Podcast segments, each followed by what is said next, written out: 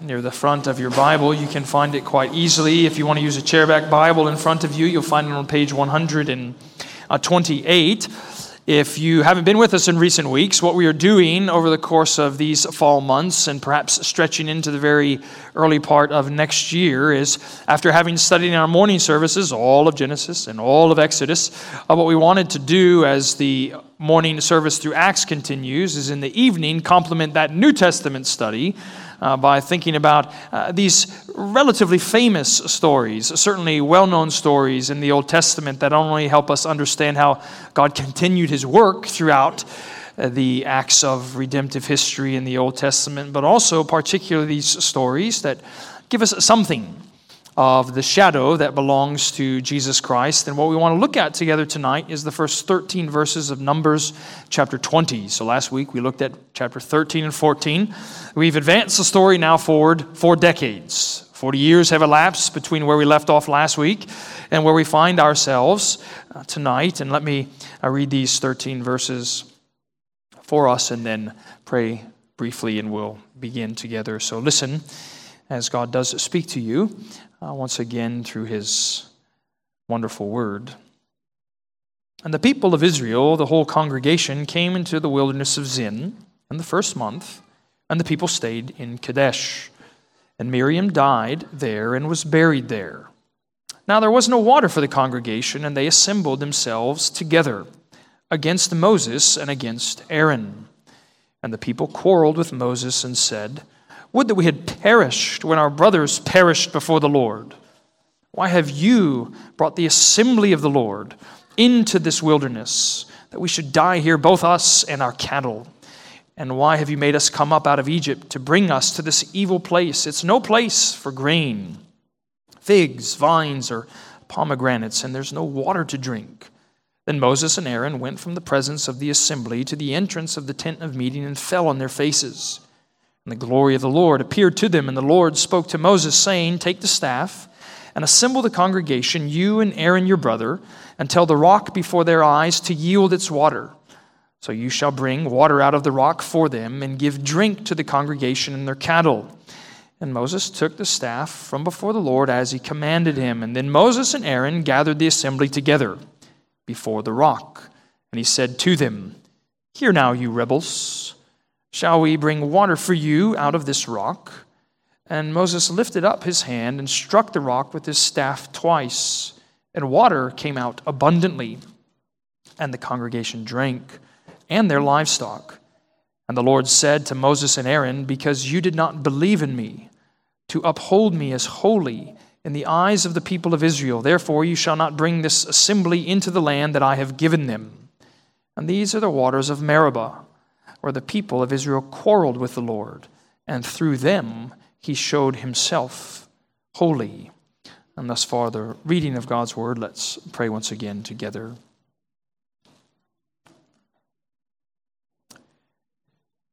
Father, we do thank you that you speak to us through your word. We, who people, are often contending with your truth and even quarreling in our sin forgetting your provision and your faithfulness to your promise. And so we ask that even by this word this evening, that you would speak to us clearly by your word and its application, by the Spirit within our hearts, that we would know what it means to follow you fully, that we would have faith, that we wouldn't be a people full of unbelief and doubt, but we would know that the living waters of everlasting life are promised to us in your Son, Jesus Christ, in whose name we pray.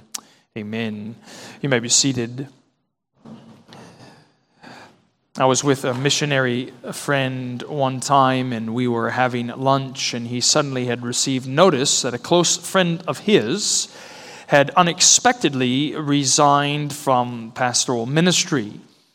And this was a man who had increasingly had a platform growing in his local community. He was a man that was on the local radio stations. His sermons were broadcast throughout the week. He had published, I think, just his second book only a few months before. And uh, by any uh, observant person of the scene of evangelicalism at the time, that this pastor seemed to be, you know, on a clear trajectory to a place of prominence and a platform of influence in the broader English speaking world.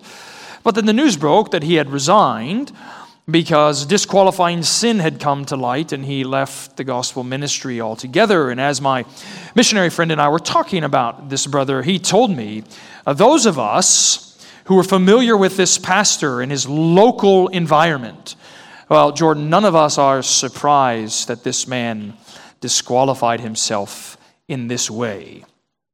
And I tell you that because uh, what we come tonight, among the other things that we're going to see, is Moses' disqualification for seeing, feeling, experiencing the promised land. And whereas this brother many years ago disqualified himself in gospel ministry, and everyone who knew him well expected it, nobody would have expected Moses would not see the promised land. Because if you hold your finger in Numbers chapter 20, if you flip back to just Numbers chapter 12, you'll see Moses' siblings, Miriam and Aaron, were opposing Moses in that moment, primarily because of his marriage to a Cushite woman. And the Lord, when he rose up in defense of Moses, said this in verse 7 and 8 of Numbers chapter 12. He said, Moses is a faithful servant in all my house, and with him I speak mouth to mouth, clearly, and not in riddles. And he beholds the form of the Lord. Why then were you not afraid to speak against my servant Moses? Uh, it's, it's a way, children of the Lord, saying to Miriam and Aaron, There is nobody on earth like my servant Moses. And at the end of Moses' life, at the end of Deuteronomy, after he's been buried in the ground, there's a summary statement in a similar way that's mentioned about Moses' character. As Deuteronomy 34, verse 10 says, There's not arisen a prophet since in Israel like Moses, whom the Lord knew face to face. Moses would have been the last person you would expect to be disqualified from seeing the promised land. Yet that's precisely what happens in our text tonight.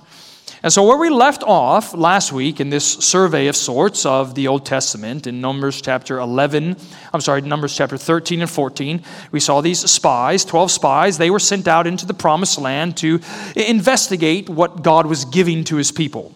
And we saw that 10 of those spies came back and they gave this majority report that said the land is wonderful.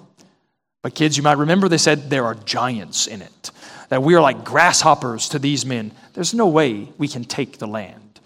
But two of the spies said, No, we can take it. Let us, with courage and faith, go into the promised land. But the people of Israel continued to rebel in their fear and faithlessness. And so, what God decreed in chapter 14 of Numbers was that the entire older generation of Israel was going to wander in the wilderness for 40 years that all of them were going to die out before seeing the promised land.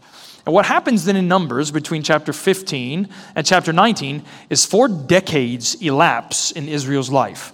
And it receives only the tiniest of mentions, actually, the events that ensue over those 40 years.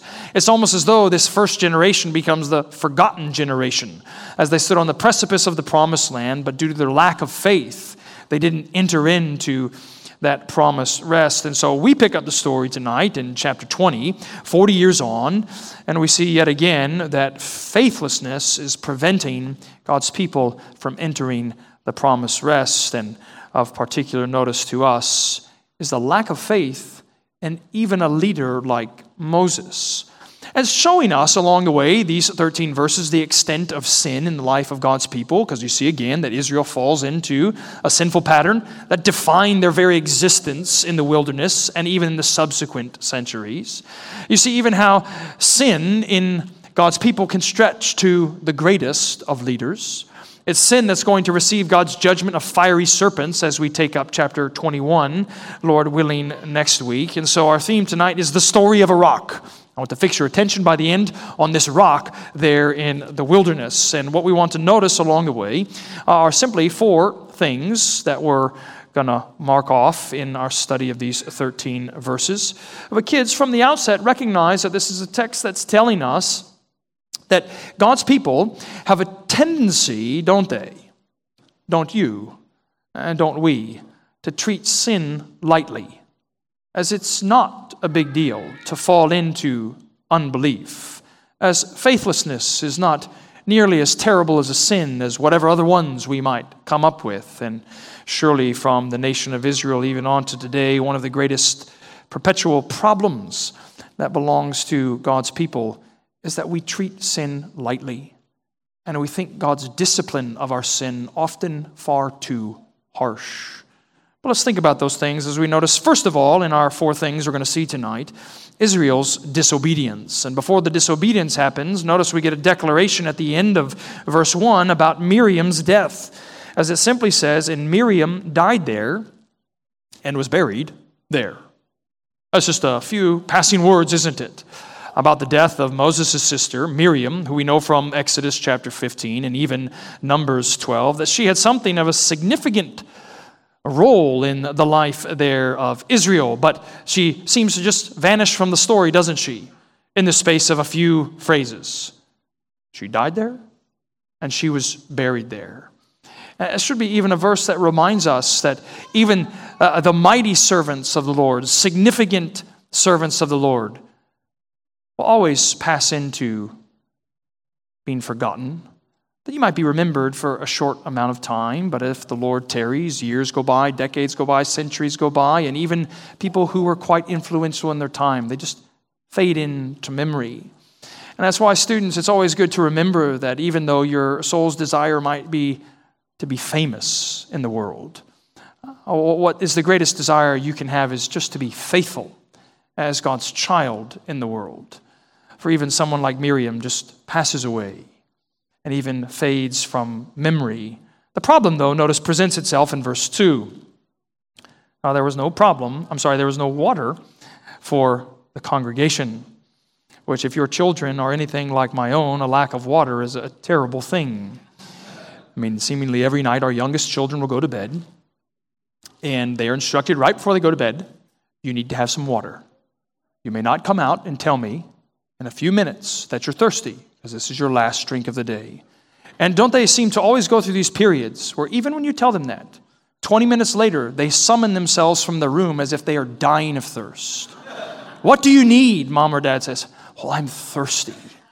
Or it happens a lot of times with our other kids who are older on Sunday evenings. After the doors close, we hang out outside for quite a while. And in the summer months, it's quite warm and they sweat quite a lot. So they get in the car, and the first thing they say, I'm dying of thirst is what they're convinced of. And here is the nation of Israel in the midst of a desert wilderness, and they have a genuine problem of having no water. It's millions of people. Uh, the text even emphasizes the cattle. So you can say millions of people and millions of cattle combined together. Uh, there's no water for them at all. And this is what's happening with the nation of Israel at this time. You can compare this story to something that happens quite similarly in Exodus chapter 17. And what bookends this faithlessness generation in the wilderness is two tests of thirst that follow not in exactly the same way, but quite a similar way. So, the nation of Israel's response to the water problem is let's call a congregational meeting and let's quarrel with our leaders. And you see what they say in verse 3 Would that we had perished when our brothers perished before the Lord. Now, you need to know something about the intervening years since we left off last week in Numbers, what they're referring to here. Uh, you could flip back to it later on tonight or perhaps tomorrow morning in your devotional time and just read Numbers chapter 16. You'll see something there that's famously referred to as Korah's rebellion. It was this rebellion that was so sinful that God even opened up the earth to swallow the rebels. And then a plague broke out against God's people, and 14,700 of them died in the plague, God's judgment upon their sin. And what the people of Israel are saying, we wish we would have been swallowed up by the earth because of our waywardness, rather than die here in the wilderness because of our lack of water. You'll notice verse 5, they even say, And why have you made us to come out of Egypt? To bring us to this evil place. It's no place for grains or figs or vines or pomegranates, and there's no water to drink. And there's profound irony even in that statement in verse 5 because they say, We want figs, we want pomegranates. And students, do you remember what the spies came carrying back from the promised land some 40 years before? Figs and pomegranates. But the people had said, We're too scared to go get them, even though God had promised us this land. And so, what here is this kind of repeated sinful pattern, isn't it, within the nation of Israel, which is a sinful pattern of grumbling and quarreling. You might even say their spirituality was very much that of the rear view. They're always looking into the past. They were espousing revisionist versions of their past history, saying that, well, it actually was much better than it really was. They look back with sentimentality, thinking of the golden age of what it once used to be, forgetting that in previous decades, what had gone done in miraculous ways, time and time again, provided for them in their need. And yet here they are in the present saying, well, we should go back to where it used to be better, because we're not even concerned about God providing for our future. He clearly can't provide for us in the present. So that's Israel's disobedience. Now look at the Lord's direction in verse 6 through 9. Because Moses and Aaron they respond well. There's a need, they fall on their faces. You notice in verse 6, they're praying before the Lord. It's always a good thing, isn't it? When trouble arises, when division comes, that the response isn't one that's immediately hasty. That's, Lord, we need your help. Lord, we need your direction. And the glory of the Lord, you'll see there in verse 6 at the end, appeared to them. Verse 7 and 8, the Lord spoke to Moses, saying, Take the staff and assemble the congregation, you and Aaron your brother and tell the rock before their eyes to yield its water. So you shall bring water out of the rock for them and give drink to the congregation and to their cattle. So, kids, it's very simple the Lord's direction. Take the staff and speak to the rock. It's just that easy. Moses, take the staff and speak to the rock, and miraculous gush will come forth from that stone that all the people may drink and all their cattle may drink. But I trust that you know how God's people often complicate very simple commands. Because we'll notice now Moses' disqualification. In the third place, he starts well enough. You see, verse 9, he took the staff as the Lord said. But then he goes wrong. Notice verse 10. They gathered the assembly together before the rock, and Moses said to them, Hear now, you rebels, shall we bring water for you out of this rock? Now, students, you want to ask at this point wait, well, the Lord didn't say, did he? Speak to the people. He never said to do that. Take the staff and speak to the rock, is what the Lord said. Not take the staff, speak to the people, and then speak to the rock. But perhaps you might be able to sympathize with Moses and his emotions in this moment. He just laid his sister into the ground. He's dealing yet again with a, a bitter, recalcitrant people. And even as Psalm 106 says, that Israel in their spirit caused his spirit to become bitter, Moses' spirit to become bitter, so that he spoke rash words from his mouth. And we, always need to remember that hastiness never brings blessedness, especially, especially hastiness that seems to be fueled by bitterness. That's what Psalm 106 is saying. It's almost that Moses in this moment is bitter over these people that the Lord has entrusted to him. And so you'll see what he takes upon his own prerogative. He says, Shall we bring water for you out of this rock? Now, kids, who is supposed to provide the water from the rock? It's supposed to be God. But here's Moses saying, Well, do you want us to give you what you so desperately desire? Well, he eventually strikes the rock. Notice verse 11 lifts up his hand. He struck the rock with his staff twice, and water came out abundantly. The congregation drank and their livestock. And I've always wondered, you know, what Moses thought as the people of Israel and their livestock there were, were drinking at this miraculous provision of water. Is Moses looking over at Aaron and saying, finally, they're going to calm down now that they have water? Or is there this kind of swelling up sense of pride within their own power that he can take the staff and tap the rock twice, and out comes, as it were, this ocean of provision. Well, whatever it was, we know that God was not pleased because Moses' disqualification is found really in this final part of the passage, which is God's discipline. I was recently talking with one of my children about his soccer team and their need for increased fitness.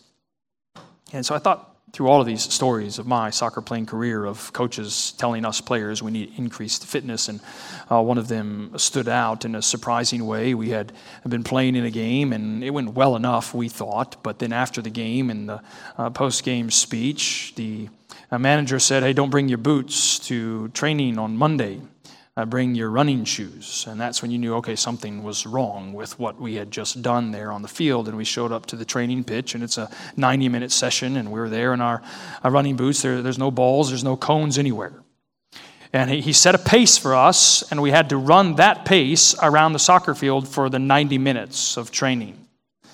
Uh, because what he said was, you know, our performance in the previous game was entirely unacceptable. And as we were running around the field, and uh, the goalkeepers, as the goalkeepers always do, you know, the keepers were struggling to keep the pace. And then under everyone's breath seemed to be these phrases of, this just isn't fair, or some type of sentiment that is quite similar.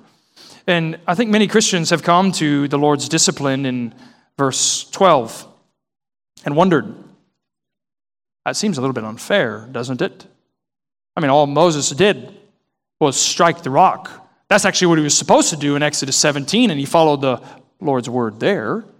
But here he's struck the rock, and now look at the discipline, verse 12 because you did not believe in me to uphold me as holy in the eyes of the people of Israel.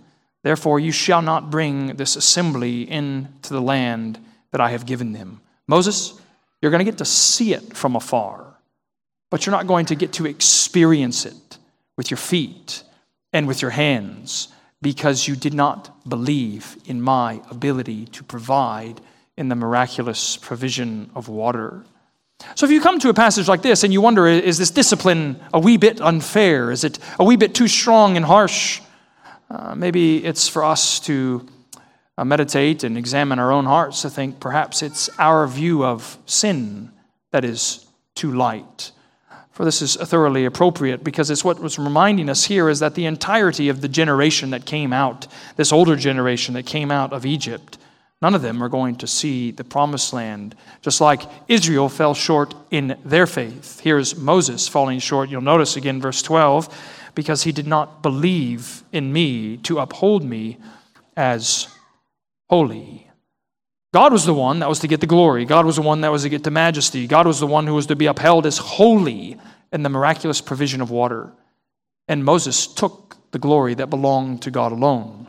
His lack of belief seemed that he needed to do something to the rock in order to make the water come out. But the Lord's discipline was now you will not enter into the promised land, but God guarantees that he will be upheld as holy. Notice verse 13. These are the waters of Meribah but the people of Israel quarreled with the Lord.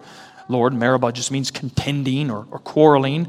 And through them, he showed himself holy, showed himself holy in his discipline of his servant, even his beloved servant, Moses. This is the story about a rock.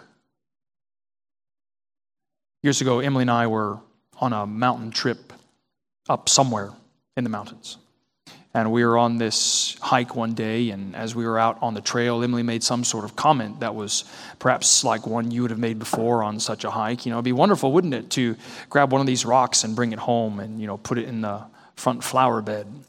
I said, Yeah, that's a good idea. And so, somewhere in one of our family photo albums, there is this picture of me coming down a mountain with a rather large sized boulder heaped over my shoulder because I thought if we're going to get a rock, you know, we need to get a big one in order that we can see it clearly and remember where it came from. And in ways that you may not have ever realized before, if you're familiar with this story, the story about a rock is very much a large rock in redemptive history for God's people to remember. And I want you to see the two ways, according to God's word, that we're meant to remember what happened there at the waters of Meribah. First of all, it's a rock of warning. Uh, we quoted even from the passage in Hebrews last week in a similar way from Numbers chapter 13 and 14. Uh, but this rock, according to Psalm 95, as it's quoted in Hebrews 3 and 4, becomes a warning where the Lord says, Today, if you hear his voice, do not harden your hearts as they did at the waters of Meribah. That God is there speaking to his people about his gracious provision, his kind grace in bringing what you so desperately need, and do not harden your heart as those people did. This is a word of warning, it's a rock of warning. But in ways not everyone realizes, it's also a rock of witness to God's people. For when the Apostle Paul in 1 Corinthians chapter 10 turns his attention to the nation of Israel, and how it is in some ways a warning to us that we not fall into its idolatry, he sneaks in a statement regarding a rock. And he simply says this that all of Israel drank the same spiritual drink, and they drank from the same spiritual rock, which is referring to our passage here tonight. They drank from the rock, and that rock was Jesus Christ. And it's a way that maybe you don't always read the scriptures to see the Savior in this way, but uh, what we find with this rock there at the waters of Meribah, this is a rock that was God's gracious provision to his people in their wilderness wanderings. And is not Jesus Christ God's constant, gracious provision to his people in the midst of their new covenant wilderness wanderings? Uh, he's told us, hasn't he? that he is with us always, even to the end of the age. The nation of Israel was doubting. They were believing whether or not God could provide for them in the midst of their need. And God is saying, I'm there with you always. How often have you maybe wondered, can God provide for me in the midst of my desperate need when he's given you the assurance that everything that you need will be provided for according to his promise in Jesus Christ? Jesus Christ, who himself said, What flows from him but living water? that brings eternal life, not just temporal provision. It brings eternal mercy and a provision of forgiveness and grace at the Father's right hand forever. So the story about a rock is genuinely, it's a story about Jesus Christ. Let's pray together.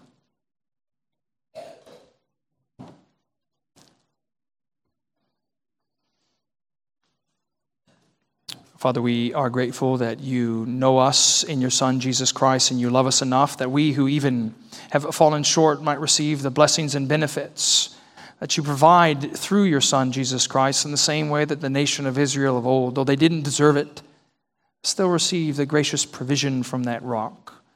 So provide for us out of your promise in your Son, Jesus Christ, in whose name we pray. Amen.